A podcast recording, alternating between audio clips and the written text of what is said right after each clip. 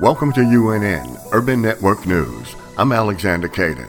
An 18 year old gunman shot his grandmother first, then opened fire at a Texas elementary school, killing 19 children and two teachers. Officials have identified the assailant as Salvador Ramos, a resident of a community about 85 miles west of San Antonio. The school had nearly 600 students in second, third, and fourth grades, with the vast majority being Latino. Ramos had hinted on social media that an attack could be coming and suggested that kids should watch out.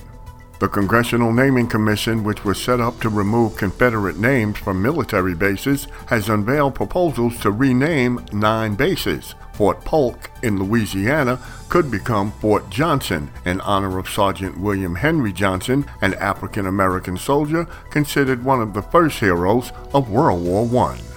Black farmers in southwest Georgia have teamed with Airbnb to offer tourists a one of a kind experience. The new Communities Group partnership with Airbnb will allow participating farmers to benefit from the economic opportunities of local tourism through hosting.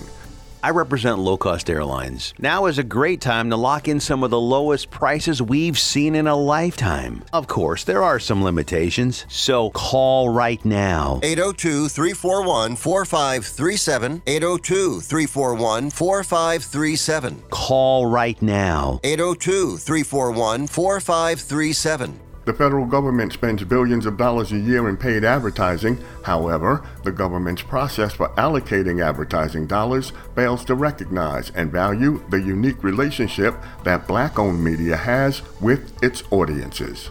You've been listening to UNN. More national news and information for and about people of color is available on our website at myunn.net.